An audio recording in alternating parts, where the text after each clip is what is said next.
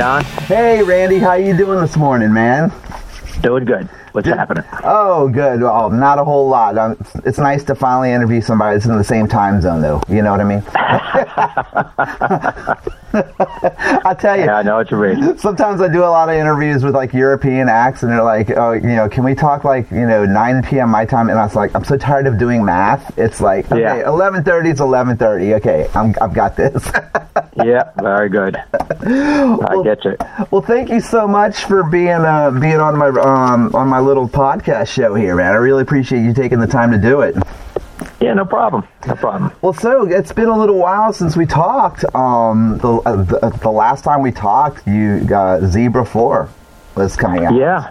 Um, so kind of fill in the blanks a little bit for me, man, because you know one of the things I noticed about you, which is uh, a part of one of the things I, I love also in some in some of my favorite artists, is that you you keep a pretty low profile when it comes to like social media and things like that. You know what I mean? Like, so you, you're not like all up in my face. I like I don't know like when you're eating a hamburger or like you know whatever. You know? Right, Uh, right, you right. know, so, well, like, what if, what if, what's been going on, like, you know, since the last time we talked? That's been super exciting for you. Um, you know, the just the fact that I'm still playing music at this point is super exciting. You know, it's been how long? It's been since 2003. This is Uh-huh. seven, 17 years, and uh, since the last record. Wow. and uh, yeah, and uh, you know I've been doing some writing and stuff, but not not not an exorbitant amount. I mean, I've been just you know enjoying uh, performing live. Uh, grandfather now, and uh, uh, you know enjoying the family and just uh, you know trying to trying to lay back and enjoy life. You know, and let the uh, uh, anything that's creative just flow out. You know, on its own. Gosh, you got to be one of the coolest grandfathers I know. I'm cool now. I'm cool now with the babies really young, you know. that is so funny. That is so funny. And actually, that, that- that's so funny. Now that you tell me when Zebra 4 came out, I, I totally stand corrected because, gosh, when we talked, it was like 2000 and mm, maybe 11 or so. So that that album had already been out for a while. So Oh, yeah, yeah. you- but you, what, what now? Now that I remember, is you guys were doing a series of shows, is what it was. It's like you guys had gotten back together. You guys were doing some shows up in New York, um, Uh-huh. and I was kind of wondering if you guys were going to do a tour. And um, that was around the time the hurricane was um, uh, hitting you guys up there pretty hard too. oh, okay. Um, right, right. um, Up here in New York. Yeah, up there in New York, and um, so that's the, that. That was the thing about. I I wanted to kind of go back to that a little bit because that really was such a spectacular record. Um, Thanks. Was there? You know, well, like it was funny. I was, tell I was telling my friend, uh, my buddy was like, "How come Zebra has only made four albums? They've been out for like." I said, "They're kind of like Boston, man. You know, like they make like an album like every. It seemed like they they they hit it hard for the first three years, and we waited like twenty years to get four. You know what I mean, or something like Right, that. right. But like, um, was there like a desire to go out when that album came out at any point to like say like let's just go do a tour, you know? Or is it just that at this point it's just like not really feasible or something? Like, you know, No, I you know, I I think that the desire to do like a tour has been there and um you know, it's just that the three of us are, you know, we're we're all involved in different things and you know, just coordinating a certain time period for everybody to, you know, focus on a quote unquote tour was has been kind of tough. Although lately, you know, we've gone out like we went out to California uh, for the first time in 30 years uh, in February, and uh, you know we had some really good shows out there. You know, we sold out uh, in uh, L.A. and and uh, Las Vegas, and uh, we were encouraged by that. So I think we're looking to to get back out and maybe do Seattle and Portland and uh, San Francisco uh, in the near future. You know, we got a show coming up in uh, Chicago and at the end of August, uh, near Chicago anyway, and uh, you know, so we're we're uh, yeah, we'd like to get out, and and and a lot of what was keeping us from uh, actually going on the road is, you know, uh, not in the way anymore. So I think. Uh, you know, it's possible we could we could do a uh, quote unquote tour. You know. Yeah. Yeah. And touring's not like it used to be either. you know what I mean? Like, you know, like Nah. used to be like, hey, here, here's a bus. You guys go out on the road. Now it's like schlepping it in a van or something, you know? like, Yeah, we, yeah, the van, the van thing, the uh, and certainly the bus thing. I never was a bunch of a bus person, but uh, most of the shows we do now will fly in and then rent a couple of cars and and do the dates in the area and then fly back. You know, right, right. Um, but you know, it, it would be it would be cool to go out and just uh, be able to stay out for a little while, maybe do a couple of months. You know. Oh gosh, I can tell you. I mean, I, I, I like I said, I haven't. Last time I think I saw Zebra was I think was in '87 when I was Mm-hmm. I was still living in New Orleans. I was you know because I, I grew up in Metairie, and Uh-huh. that was the last time I saw you live in general. And so I'm like, I think I'm fought long due a Zebra show.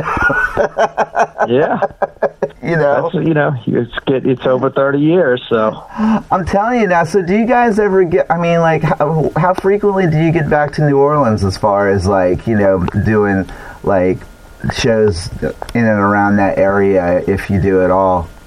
Yeah, we're we uh we're back there quite often. You know, we're uh, I- I'm I know I'm down there at least six times a year doing uh, either zebra or solo acoustic stuff, and uh, we're going to be going down there uh, in two weeks. We got we got a couple of shows. Uh, we're doing down there on April twentieth. April twentieth, we're in Houma, and then on May nineteenth, we're in Slidell. Oh wow! Um, yeah. yeah, at a festival. So, you know, we're yeah, we're still playing, and uh, actually been playing more the last twelve months than we have in probably over ten years. Right. Right. Yeah, and I, I God, I'd love you, I'd love you guys to make it to Atlanta. when was the last Yeah. time? When was the last time you even played Atlanta? Do you remember? Uh, zebra as zebra, I can't, I can't remember. Um, It's been a long, it's been a long time. It, yeah, it had to be a while because I because I moved here like when I was in high school uh, in '89, I think, and I definitely know you guys didn't play in the '90s. I don't think. Um, Yeah, it had to be like probably eighty six. Right. I'm, I'm going to guess 86, 85, something like that. Other than the last time I saw there. you guys in New Orleans, you know. Yeah. Yeah, yeah. Well, so like I said, uh, you know, I mean, I, I, you know, I, you know, I was born in New Orleans. I grew up a Zebra fan. I mean, you know, there used to be a joke that used to go around at my school that, like, you know, when you, you know, if you were born in the '70s, you know, you were pretty much given a birth certificate, and a copy of the debut album, you know, like, because like everyone I knew had that album, you know, and that album again, you know, not to not to musically compare it to Boston, but that album was kind of like the equivalence to the, that debut Boston album, at least in New Orleans and the Southeast, where like every song on that album was played on the radio, regardless of whether it was a single or not. You know, like Yeah, we had a lot, lot of success with that record. yeah, I mean, so when you look back on that record, like, was that something that you expected, or was that just like it just happened? Uh, no, I yeah, I mean you don't you don't expect anything, you know. I think uh, we knew we were going to sell a, a certain amount of copies when it first came out, you know, because we had a pretty big fan base that had been waiting for the record. We've been performing together for eight years at that point. yeah, Uh, but uh, but then once uh, the airplay and the MTV started kicking in, and we started selling uh, the records in in places outside of New Orleans and New York, you know, that's where we, uh, you know, it it started to take on a life of its own, and you know, everything from there was a, you know, a, pretty much a surprise. You know, you can't expect. You know, you hope, but you don't, but you really don't know. So we were uh, we were very happy with it. You know. yeah, because I mean, like, you guys formed and I think it was. Cor- Please correct me if I'm wrong. I'm guessing 75. Was it 75 that you guys? Yeah, that's when we came, we we started we started performing in February of '75. Okay, yeah, because I was born in '73, and then like I actually remember when I first got into you guys, like my mom and dad both being like, "So zebra," you know, and I was like, "You guys like zebra, y'all like the squarest people I know." you know what I mean? Like, and my dad was just like, my dad was like, "Oh no, everybody knew about zebra the, you know in the '70s in New Orleans, you know." that's funny. And, and um, but Um, so what was it that I mean? Because that's a long time, man. From '75 to '83, you know, for, to putting out an album. Um, yeah, we we were we were ready. I mean, we were writing. We were, you know, we had all the material, and uh, you know, we were looking for a record deal. But the record, you know, every time a record, we could get a record company to listen to it. You know, we a lot of the feedback would be, well, you know, it's kind of dated. If they came out ten years ago, uh, you know, it was like it, it was just really weird. Uh, you know, we we just didn't fit the time period. You know, whenever they'd be listening, late seventies and stuff, and uh, I, I I couldn't tell you why, or because it was so funny when Atlantic finally signed us. Uh, they had pretty much the same demo that we had had, you know, two years before when they said you know, we were dated, and now all of a sudden it's original and it's a fresh and it's great and it's blah blah blah, you know. But uh, but at that point we've been getting airplay on a radio station in New York, and we were in regular rotation with like five of our five of the songs from the demo, and they were like uh-huh. uh, top requested songs at the station. And so I think that had more to do with it than anything else, you know. They right. just saw the numbers of people that were tuning in and uh, and requesting and uh, decided to give it a shot. Well, so like I'm trying to even wrap my head around this because, like I said, like I was so young at the time, like in New Orleans. Like by the time I was getting into into music, you know, in New Orleans, you know, it was you know heavily you know rooted in like the metal scene. You know, we had bands like you know Lillian Axe and um, you know all the you know Razor White, all those bands and stuff like that. Yeah. Like, what was the New Orleans scene? I mean, the only thing I could think of is the Radiators, but like, what was the New Orleans scene? like around that time where you guys were coming up? Because when I listen to that album, like uh-huh. especially that debut, I'm like, there's no way in hell any other band in New Orleans sounded like that. do, you, do, you, do you know what I mean?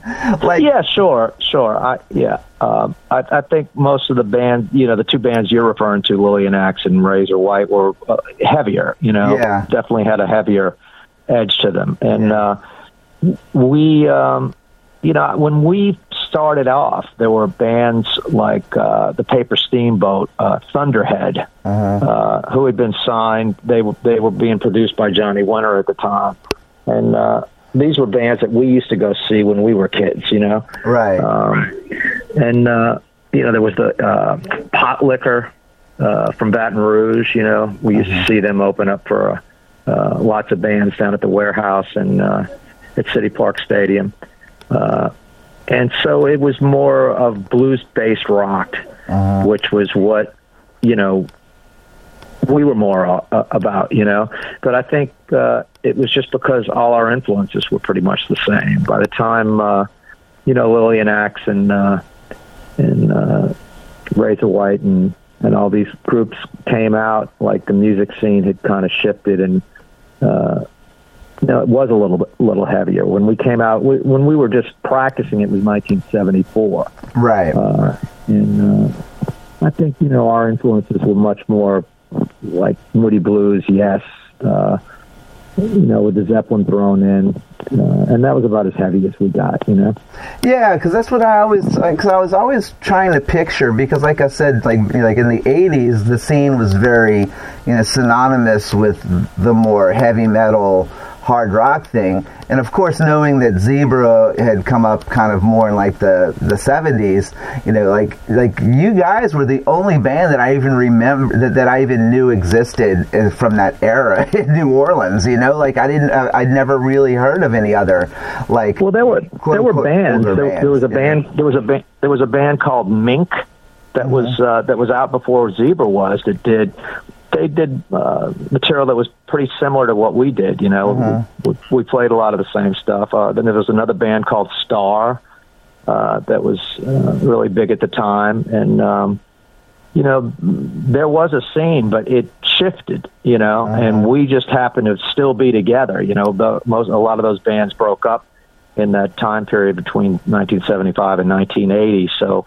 when our first record came out, you know, a lot of kids, you know, were, you know, finding out about us for the first time and uh, and not knowing, you know, the history of the band. So right. Yeah, because I know when I bought that album, when I, when I got that album, it was like '85 or so, and I just remember thinking like, this is like Rush meets Zeppelin meets like whatever. You know what I mean? Like it just Yeah. like it, it, it didn't even dawn on me to think that you guys had been around that long. Like it sounded so like. I mean, especially when you think about the music that Rush was putting out around 83, 84, 85, like, Yeah. it, it, it seemed to fit, like, right in there, like a little puzzle piece. Whereas, like, I'm, th- you know, when I look back on it now, I was like, God, those poor guys were at it for like 10 years or so before they, even, you know, before they The even poor- got to make the an poor- album. the poor guys. I mean, you know, the thing was, we were really, really successful on a local level. You know, like Right. Uh-huh. I said, between New Orleans and New York, and I'd kind of just given up on the idea that we're ever going to get a record deal. I mean, I'd heard every excuse for not signing us that there possibly was, and uh, and so we were. You know, I, I bought a house down in Slidell, and my wife and I were. Uh, uh, moved in there, and we were just ready to kind of settle down and just you know do what we had been doing. You know, just uh, play in the uh, the two areas and maybe expand it a little bit. But uh, then all of a sudden, the record deal came out of nowhere. You know, we weren't even expecting it, or nobody was even shopping it at that point. You know, Right. Just, just on a, crazy fluke. You know, Yeah. conversation between a guy up here named Bob Buchmann, who was the program director at a station called WBAB and an, and an intern at Atlantic Records that happened to be visiting there, uh, and uh, you know he got the uh, the ear of the president and uh, of the label. You know after he had talked to Buchmann, and next thing you know we had a deal. So pretty interesting. So, uh, I mean, to me, like that's it's always been one of my favorite stories of a band. You know what I mean? Because it's like you know, so many. I mean, you know, even the band that I've been in, you know, right now, like we've been together. It'll be like five years coming up, you know, and we don't have delusions of grandeur or ever getting signed or anything like that, though. But like, especially back in the day, like that that was something for a band to just be able to just say like like it's worth it to just stick together because we like playing with each other and we like making music. So whether or not we get signed, we're just happy to just do this. So with that attitude, like like did did that attitude carry over for you guys, which I'm assuming it did, like going into like you know no telling lies and 3.5 and things like that. You know, like did you always kind of maintain that same attitude, whereas like you know regardless, we're just going to play music when we want to and how we want to and enjoy it. I think so. Yeah. Um, I mean, look, uh, you know, having a big fan base definitely helps. Um, you know, I I don't know that we would have stayed together if we hadn't been successful enough to uh, to make a living doing it. You know, um, but we we were fortunate enough to do it without a record deal. You know, Right. and um, and uh, I don't know how much longer it would have lasted if we hadn't gotten the record. Uh, you know, can hindsight twenty twenty, we don't. I'm not sure. You know, but uh, it's not. The point is, hindsight's not twenty twenty. I have no idea. No, I it's think, not. uh, Yeah, exactly. I learned that a long time ago. yeah, and uh, you know, so but but I do think that we you know we wanted to do, we played we enjoyed doing it the way we wanted to do it and play the music we wanted to, and I don't think we would have done it any other way. right. Um, it's all about the music. I mean, there's a there's a lot of ways to make a living, and uh, you certainly don't. You know, if you don't have to do something you don't want to do, then you should. You know, I don't know if I would be playing music if I was told I had to play certain music or or not do certain things. So, uh, right. you know, I'm, I just feel fortunate that I'm uh, that I'm able to play the stuff that I do enjoy and uh, and uh, and can skip the rest. You know. Oh yeah, and um, another one I wanted to talk to you about because I mean, like you know, so you're talking from like '75 to '83, you know, before the um, album first album Came came out. out. How much? How much material, like? How much material bled over into No Telling Lies and 3.5 from that era? I mean, because in my mind, I'm thinking like, wow, that's like, I mean, I know for me, like in, in, in the past 10 years, like I've got enough material for my band to make like two records. You know what I mean? Uh-huh. Like, Yeah. So did a lot, did, was all of that material brought over or was there like actually like f- m- like newer material written for each of those records where like some of the songs were pulled from like older days if that makes sense Right. The uh, the second record you know, the, the the problem with the first record is that we had all the, that eight years to write, and we picked the best songs that we had, you know, Right. uh, mainly for the first record, or the, and that Jack Douglas, who was producing it, thought we had. But we had other songs that didn't get on the record, and one of them was Bears, and the other one was When the Summer's Gone, and right. those those went on the uh, second record. Uh, the only song that I wrote from scratch, you know, between the time of the first record and the second record was Lullaby. Okay. Um, yeah, but but the other songs there was and and there was uh, what else? There was uh, I think uh, the last song on the record on No Telling Lies might have been something that we did too. Uh, Drive Me Drive Crazy. crazy. Yeah, Drive Me Crazy. We've been playing that, but most of the other material were pieces of songs that I had just never put together. You know, they weren't like full songs. Right. They were they were stuff that were w- was written, you know, in that time period, and I was kind of caught off guard. Well, how, how quick, you know, they wanted another record, and what we really had to do to get it together. Uh, you know, uh, so then I made it a point, you know, after the second record was that I was going to write, you know, every day, and that's what I did. You know, I wrote, uh, you know, every day while we were on the road, I would be writing, and so uh, the for the third album, I think the only song on the third album that is uh, that came previous to uh, the first album was uh, "Hard Living Without You." Oh wow. Okay. So that everything then was pretty current then. Yeah. Yeah, it was very current. It was all written between '84 and '85. I wrote all that, uh, the third album, all at once. You know. So, because what I love about that, because you know, actually, th- you know, three point five is one of my favorite albums. uh, because Thanks. one of the things I loved about it was it, it, it, it it's still consistent though. But like listening to the songs, you can totally tell that there was like not a modernness to it, but like. Oh wow! Like like I could tell that they were written like, especially listening to them now as a grown grown person, that like th- th- there's there's there's a significant amount of growth in the songwriting between you know from most of 3.5 to like the first album. Do you know what I mean? Uh-huh. And so you know, so that's a cool observation though. But as a songwriter, that must have been a little challenging for you though too to be like, okay, I've got to do something new. Do you know what I mean? Well, I, you know, we didn't. You know, we there were still a lot of songs that we hadn't used, but they just weren't good. Right. Uh, you know, I mean, I there was a hundred songs that we could have put on the uh, third album without me having written anything, but I, but, but we'd already rejected them for the Right. first two. Why would I want to just put those back on? You know, so uh, I you know I, I needed to write new material, so I think I think I came up with probably about thirty five songs for the third record, and then uh, yeah, and then the three of us went through them and you know and pick the uh, the ones that uh, we wanted to put on, you know, Right. and uh, that's how that came about, you know. That's it. But I'm glad I did it. I you know uh, I, I love 3.5. For me, it's the most consistent. You know, from song to song, it works more of more as an album for me than than any of the others. See, and that's what I was actually just going to say was because, like I said, I got when I got into you guys, it was around '85, so um, 3.5 hadn't come out yet, and so no tell. You know, of course, you get the first one, and then you get No Telling Lies, and then 3.5 comes out, and even listening to it now, 3.5 is the album that I that I. I of course, I find myself song for song going back to the first album because it's more of a, um, you know, it's more of a nostalgic Nostalgia. feel for me, Yep. you know.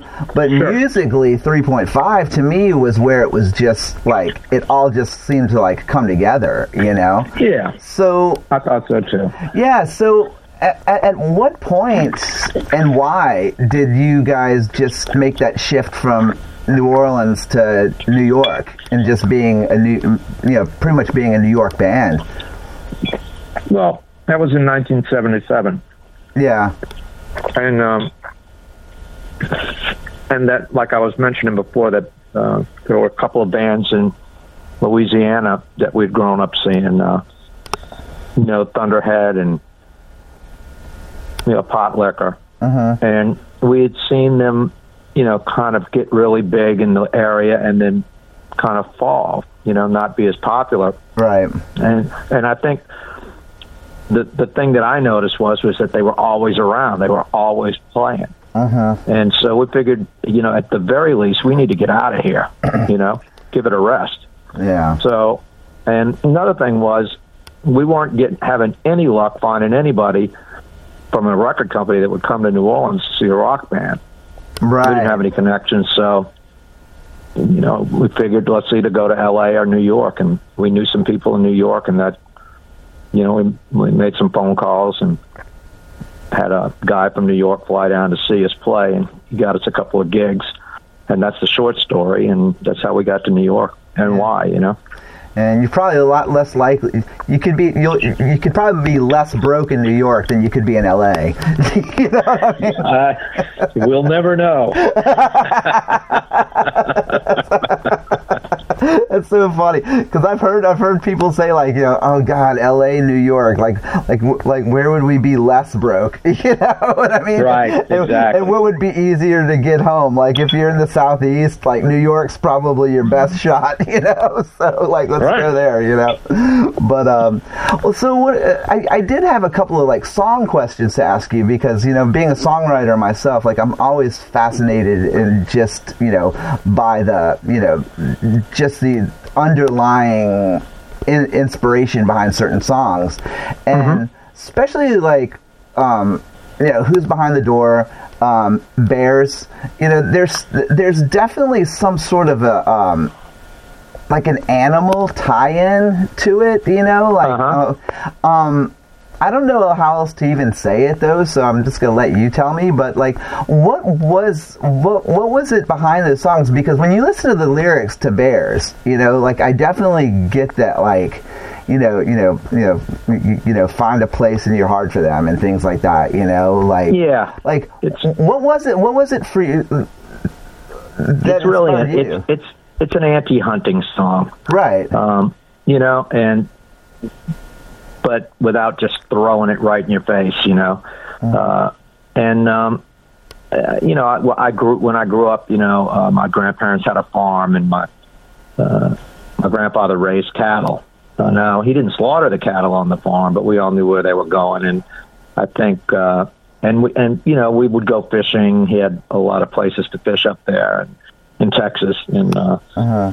you know, my cousins would hunt and, you know, it just, you know, as I grew older, when I got into my teens, I think I just kind of looked at it as uh, I had a little more empathy for the, for the, uh, for the animals.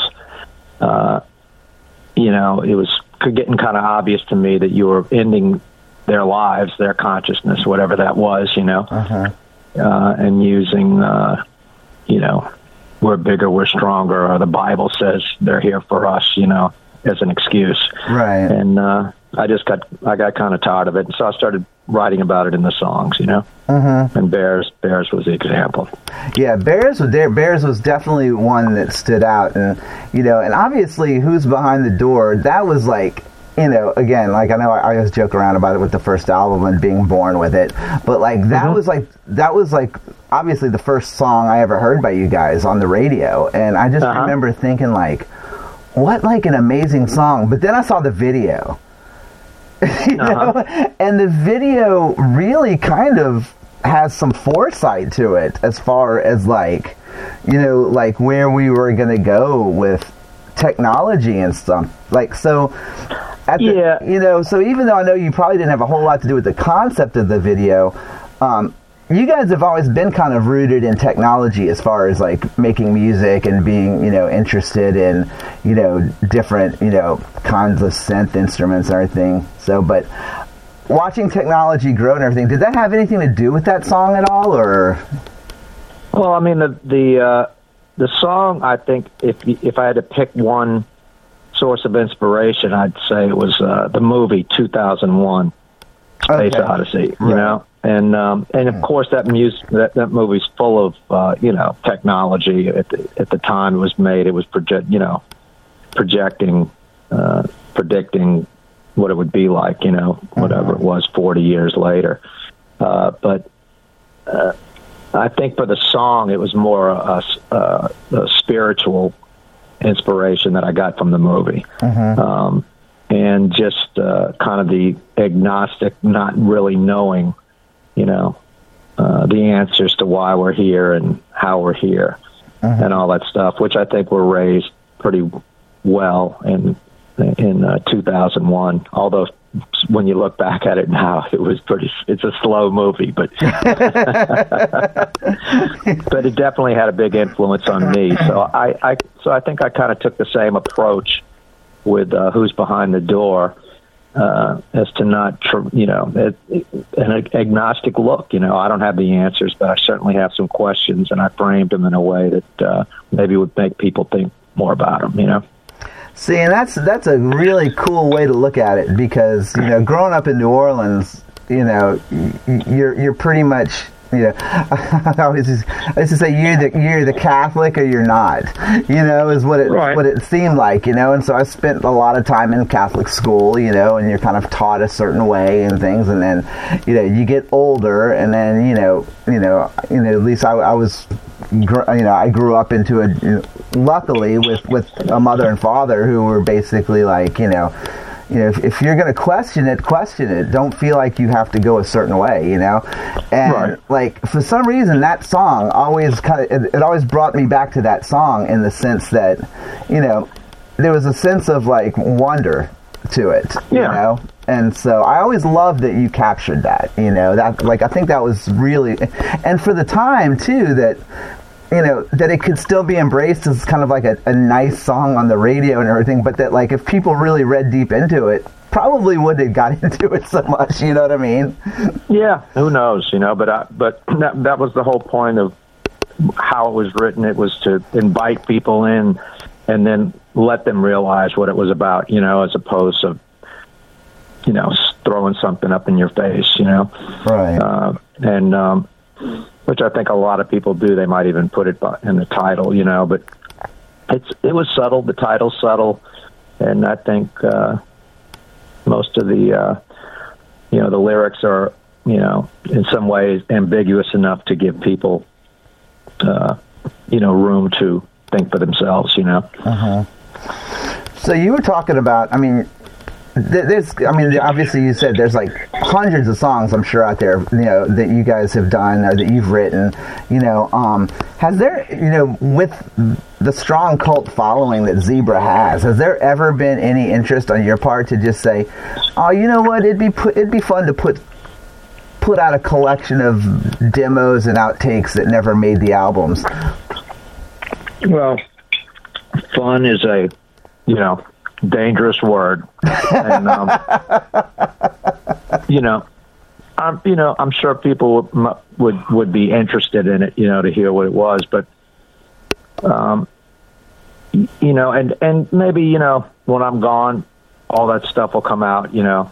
But, you know, for me as an artist, you know, I don't want to just throw stuff out there just for the sake of throwing it out there. Um, I used to complain about bands that I thought you know, we're trying to uh, be, let's say, um, progressive uh-huh. for the sake of being progressive instead of really writing something that meant something. You know, let's just show how fast we can play on every freaking song or how many time changes we can do. Right. And, but, but without any meaning. I mean, all that stuff is good, but it's just like any writing any other songs. You need you need a good song. It, needs to work. You know. Uh-huh. Um, you know, you. I, I mean, I listened to, uh, for instance, "Close to the Edge." Brilliant. Uh-huh. You know, that whole that whole song is just it's perfect. It's a great example of great musicianship and, and awesome, awesome writing. Right. Um, but then you know, I could show you 30 other bands that, you know, are just as proficient, you know, and tried to do similar stuff and fail because the songs weren't there. So, right. you know, so for me, it's really about it being good stuff, and it, and I don't need to just throw the stuff out there. Although, you know, I'm always tempted to just say, "Oh, you know, let it all out," and I'm sure, you know, one day it will be, you know uh-huh. when I don't have any more any control over it anymore. But I think for now, I'd rather just put the stuff out there that means stuff. You know, like you said, you know, uh, you know, you think who's behind the door. You go back to that. If it means something to you, you don't want to have it, you know, shaded by some, you know, crap that the guy wrote and didn't put out. You know, and uh, you know, there's a lot of it. There's piles of crap. it's funny because I, I mean, like I even I can attest to that because you know even just, you know you know I've been a song uh, you know I've, I've been writing songs for you know God, like 25 years, and there's mm-hmm. songs that I would never let see the light of day. you know what I mean? Yeah. Like so, I can. But I, but I think from a fan's perspective, like you know, we look at the bands that we love. You know, like I look at Zebra, and, or I look at you know Iron Maiden, and I look at Kiss or whatever, and I think like, my God, I would die to hear the songs that never made the albums, and then you hear them say stuff like, no, you would die if you heard it. Like that's why it didn't make the record. You know what I mean? Right, right. They're right. like, we don't want you guys to hear that stuff because we want you guys to hear the stuff that we're proud of, not the stuff that we felt like was too shitty to make a record. You know? Exactly. So you know, getting back to the point that I don't have to play songs, you know, or music. I feel fortunate that I can play music that I like. You know, if, if for instance I put this stuff out, you know, and and one of them becomes a huge hit, and I hate it. Oh. What could be what could be more what could be more of a hellish scenario than to be asked to play that song that you never liked to begin with, over and over again because it just happened to be like one of the most popular songs you did. Um, it's almost like an artist saying? nightmare. It really, yeah. I really think about it. It is it's like I can think about it because you know, like if I think about like what the, the my least favorite song that I've written is, like if my band played it, all of a sudden everybody was like, "That's the song we want to hear." I'd be like, "Ah," but there's like, yeah, there's like 30 other good ones. like, why that yeah, one? Yeah, I mean, it's, you know, it's, it's, it's, you know, it could happen. You never know. So you, there's always that danger.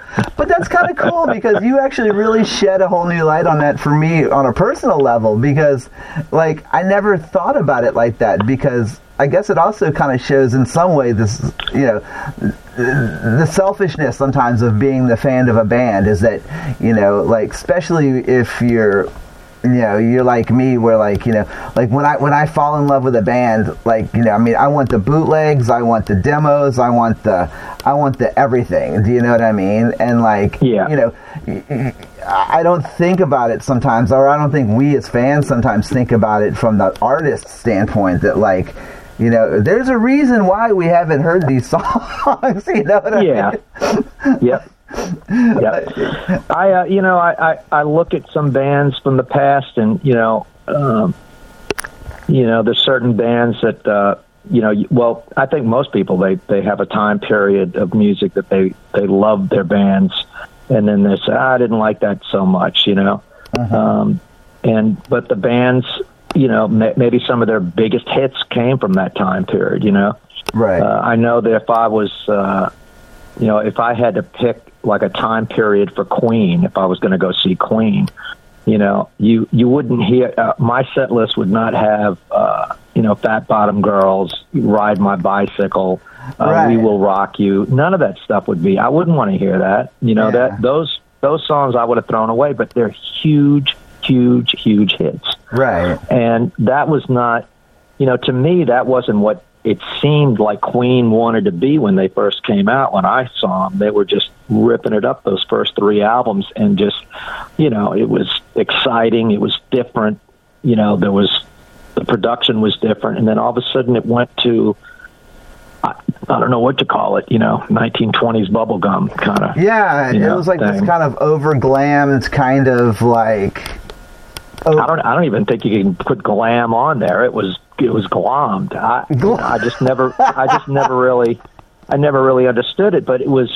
But it was simple, and it became huge. It was more popular. So, uh, I think. Uh, you know, putting that kind of stuff out there, you know, it, you can make money and stuff, but you know, if you're not committed to it or you're not into it, it would be uh, kind of tough to play, and not after night. But uh, and and that's not to say that Queen themselves doesn't love every one of the songs that they put out. You know, I'm just trying to make a comparison with a big group and right. But again, it's from a fan standpoint, though, do you yeah, know what I mean? And, yeah, that's that's me as a fan of Queen, you know, and what I what I prefer. So. Oh, I mean, like to be honest, like if you asked me, like right now, like okay, Don, you're a Zebra fan. What would you love? I said I'd love to see them play here in Atlanta and play the debut album start to finish. Do you know what right. I mean? Like because like that is something in my mind, like that I I would I've always wanted to see Zebra do. You know what I mean? Yeah. Because I'm a fan, and that's that's like not that I don't love your other material, but like there's something special about that. Well, and, yeah, you know, yeah, I th- yeah, and you know, and and especially because you know it it just shows you know the the best material came out first. The second album had you know a lot of holdovers from the first record. Um, and uh, and some of that was even like too different. You know, it was kind of you know, there's a couple of songs on the second record that are just like why we we had to put them on because that's what we had. That was the best of what we had, you know. Right. And and uh, wouldn't have been my first choice, and that's why I worked so hard on the third record. You know, didn't want to do that again. Um, but when you're being asked to put come out with album after album, year after year, it's a lot of work, and uh, you just have to kind of go with what you got. So. Well, so because that's crazy because like the discography of, of the band, I mean, you're talking like you know, like you said, like the debut album hit in '83, No Telling Lies was '84, and then 3.5 right. was '86. You know, right? But then four was like 2003. you know? Yeah, well, so, you know, you know, after the after the third record, Atlantic dropped us. Right. Uh, we didn't sell enough records. All the numbers came, and uh, you know, and uh, I was still writing, writing stuff, but it, it kind of it wasn't the urgency wasn't there anymore. Uh, right. Uh, we weren't having to do it, and uh, and I, you know, I got involved in doing other projects like you were talking about with the key and and different things, uh-huh. and uh, you know, and it was just a labor of love at that point to get the fourth album done. You know, so. And the fourth yeah. album was so fantastic, and it, it, it and and one of the things that just struck me about it when I heard it, especially when it came out, was that it, it, it still sounded like Zebra, but like it, it, it wasn't a continuation from like 3.5. It was like it was almost like you were missing like five albums. You know what I mean? Because it sounded very current. You know, like at the yeah, time. it was it was definitely different than 3.5, and I think you know that's one thing about the band is that if you take each album. Uh, there may be a thread here and there between one to the other, but they're they're they're unique on their own, you know, right. as albums and uh, you know musically and instrumentally and writing wise. I think you know mm-hmm. so uh, you know, and uh, knock on wood that uh, our fans still enjoy the music. You know, we're still able to play so. Yeah, so like looking looking back on on the catalog, you know, obviously, you know, with the with the with the four studio albums, um, which of course, like again, like I said, like I'm a freak fan. I've got the King Biscuit Flower Hour album and all that stuff, um, okay. which I love, by the way. That's a great. I, I love, and the and the live album is fantastic, also. Um, but like looking back on on on your catalog, is there is there one particular album or one particular moment from any of the albums where you look at and go, like, I wish I would have done something a little different? Um, not one particular one. I mean, I could uh-huh. go back and and critique the whole critique everything and pick it apart. I mean, I was always really good at doing that and being anal about the uh, the mix and the production, but uh-huh. I don't know if there's one particular thing that irks me about any of the records uh, right. where I go, "Oh my God, how could I have left that in there?" You know, uh, you know, they may not, maybe thing, not everything was as good as I would have wanted it, but nothing where I was uh, cringing about it. You know, right. Now, I mean, are there plans for another Zebra album? Yeah, there have been plans for 17 years for the next Zebra album. And, uh, you know, I've been writing, but uh, as you grow older, your body slows down and, and the writing slows down. And I've got some songs, so it, you know, maybe instead of an album, it'll be an EP, or maybe we'll release one song at a time as they come up. You know, and uh, and uh, you know, but certainly I'd like to put some more more out while we're still while still here. You know. So one of the things, another thing I wanted to ask you too about is that like is like archival kind of stuff. Is that like especially a band like Iron Maiden, I'm sure you're familiar with. They put out a ton of live material. Um, is is there like a backlog of like live recordings of Zebra from over the years that you've you've looked back and go like, oh, that would be kind of cool to put that out from that specific tour. Yeah, we got we have tons of that stuff. You know, we uh-huh. have tons of that stuff, and it's you know it's a matter of time. You know, going through it, and uh, you know, I've got some ideas for putting uh, together some packages with some. Uh, you know, maybe some versions of some of the early covers that we used to do, for instance, that uh, uh, we didn't do for very long. You know, uh, right? Maybe some of the Rush. Uh, yeah, there's there's a lot of stuff uh, that we've got recorded that uh, might be cool to put out. So th- that's certainly a thought, you know. Yeah, because one of the things I've been noticing is a big trend lately is like or like reissues of albums, where people are putting out like like a reissue of like their debut album, but then it'll be like you know like an extra CD of uh, demos or an extra CD of like a live show or something like that. You know, right, like, right. Like, you know, because I always thought like especially with the debut, I was like, that would be such a cool thing to see that repackaged in something like. So I was always curious if you thought like had considered doing well, stuff like that. Well, we did. We did put out, uh, you know, the best of right Zebra record, and that had.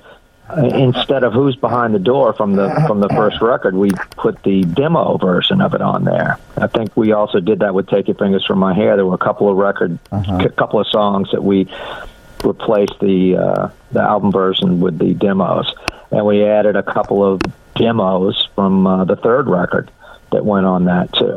Uh-huh. Uh, so we we've done that, and there's there's more material we could do it with, you know. So possible, you know, we could put another one out like that.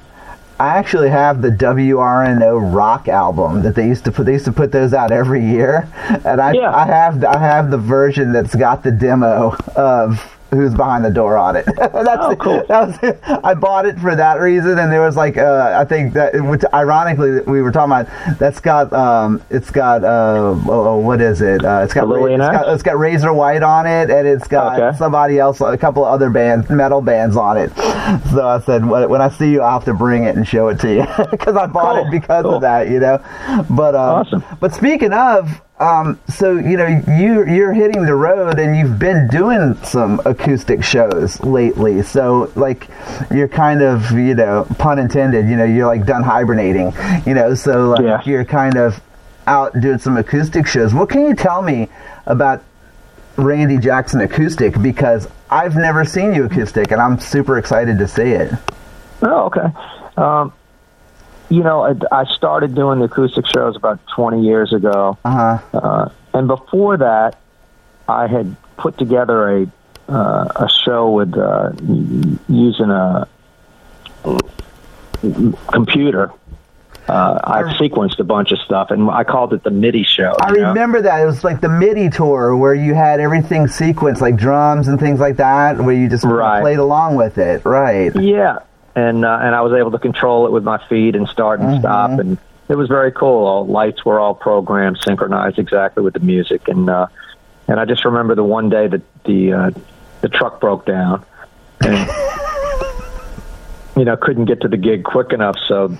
The, the promoter was saying, "Is there anything you can you do? Can you just play acoustic or whatever?" So you know, I I played acoustic at that show, and uh, and then got involved with uh, Lone Star doing the key, uh, you know, which kind of took me off of playing live for a couple of years and mm-hmm. uh, or playing as consistent as I was. And when I came back to start playing again, uh, I kind of remembered what people, the comments I had gotten from people who had come to see the, the MIDI show, and a lot of them just didn't know what it was about. It was like a glorified karaoke more than anything else. You know, I was playing along with my own songs and right. Uh, and so it, really wasn't about the work I put into it. You know, it took me a year to program all the stuff, but it was more about what people were getting out of it. So I said, let me just do acoustic and and just try to make it more than uh, you know than people are expecting without you know having to record anything. So that's what I did. You know, so I use a lot of open tunings in the in the uh, acoustic show and and try to uh, get as much sound out of the 12 string guitar as I can. Right. And, uh, and, uh, you know, it seems to have worked. I'm doing it, you know, over 20 years now, you know. and uh, people like it. So you know, I do uh, you know pretty much any of the zebra stuff, and uh, plus you know the stuff I grew up with, a lot of Led Zeppelin, Moody Blues, uh, Beatles, Uh-huh. and uh, you know throw throw some of that stuff in there, and uh, you know it works out good. It's it's all about the music, and you know I'm just you know glad people enjoy the show. It's I, I it's very relaxing. I can I don't have I never have a set list. I just go up and and play, you know, so I can uh, interact with the audience a little, uh, you know, on the fly, and not have to worry about uh, you know sticking to the agenda.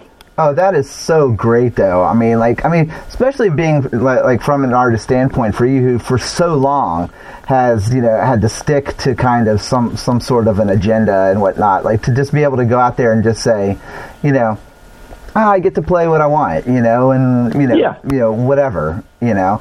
Is is is there a particular song that you ever just say like, I'm I'm I'm tired of playing this, or like I don't want to play this one, like.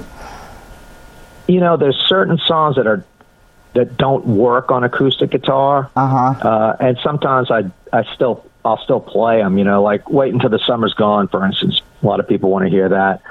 Uh, sometimes they, you know, as much of the Zeppelin as I do do in the acoustic show, you know, I do a lot of different Zeppelin songs. People ask me for stuff like "The Ocean," which is, you know, it's not a not a complicated song, but on acoustic guitar, it's just kind of strange to play it. You know, so I end up having to to do octaves and stuff and do a lot more uh, to make it work at all. Um, and so,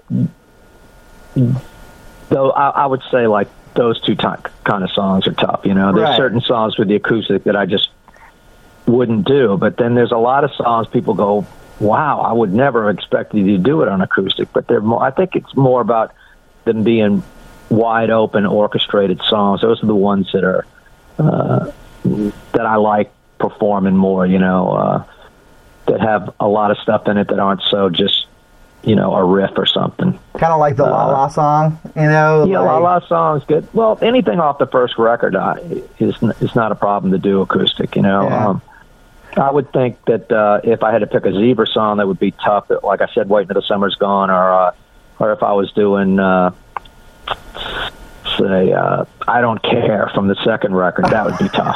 I was about to know? say that's a that's a pretty like riff heavy. You know what I mean? Like Yeah. that's that's a little Very. that's a little hard Yeah, on it's that. just kind of. It's yeah. It uh, you, you you just can't get any meat out of it with just one guitar, you know. and uh, so, you know, those are the kind of kind of things, you know. But um, most of the the third album, you know, is is uh, it's pretty easy to to do. I mean, I wrote it all on acoustic guitar, so right. it uh, it translates pretty well. What was it like for you when you heard Dream Theater do "Take Your Fingers from My Hair"? Because I uh, obviously I'm a big metalhead. I grew up a metalhead. I, you know, prog metal is Uh-huh. not necessarily my total thing, but I am a Dream Theater fan. But when I heard that version of that song, I was like. Randy Jackson must be losing his mind right now. Like this is so cool. Like I thought it was cool. But what did you think Yeah. about it? They did a great job, and uh, Uh-huh. you know, Mike Portnoy had uh, contacted me to let me know that they had done it before I heard it. And, uh, you know, I was flattered. You know, they're a great band and, uh, you know, great musicians. And uh, it was very flattering that they did the song. You know, I, I, I thought it was awesome. And they did, a, they did an awesome job with it, too. So, like, at that point in your musical life, to kind of hear from a band of that status, that like, or, or, or uh, you know, especially in this era, that they've they were zebra fans and inspired by you, like, does that kind of keep Yeah, makes you feel good. fire? Yeah, Yeah, yeah, it makes you feel good, and it's uh, you know, it, you just never know who you touch, you know, um, and how how how much of an influence you have, you know. But uh, it was certainly, like I said, I was I was flattered, you know. Flattery, you know, is kind of like wow, you know, you just you just don't know. So um, it's nice to know that. It's nice to hear that, and uh, they did a great job, which makes it even better, you know. Oh yeah, yeah. Well, I am super excited about the acoustic tour and the acoustic show that's coming here to Atlanta. That's going to be Yeah, I, am like I said, I am stoked to see there, so to see you there. So I'm looking forward to it, and I'm going to be one of those dudes that's going to have two albums in my arms, w- w- ready for you to sign. you know I mean? All right, Don. Like, so, I'm super excited, and I'm so glad to have the chance to talk to you once again. And um, you know, yeah. Well, thanks for having me. No, I'm so thanks glad you're doing me. it. I'm so glad you're still doing it, and um, just travel safe, and uh, we'll see you here in Atlanta soon. All right, Don. Thanks. All right. Thanks, Randy. All right. Bye bye.